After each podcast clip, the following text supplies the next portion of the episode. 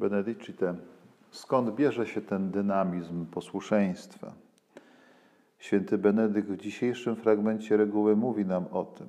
Bierze się on z miłości, ponieważ dla Benedykta posłuszeństwo jest innym imieniem miłości. On głęboko ją tożsamia.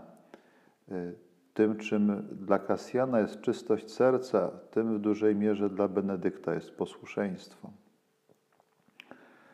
Posłuszeństwo dla niego również jest najwyższym stopniem naśladowania Chrystusa, upodobniania się do Niego.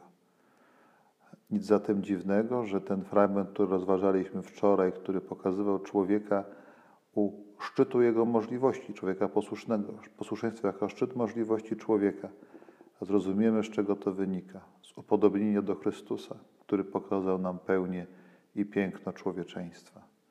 A zatem cóż innego pozostaje nam, jak o tę cnotę posłuszeństwa ze wszystkich sił się starać.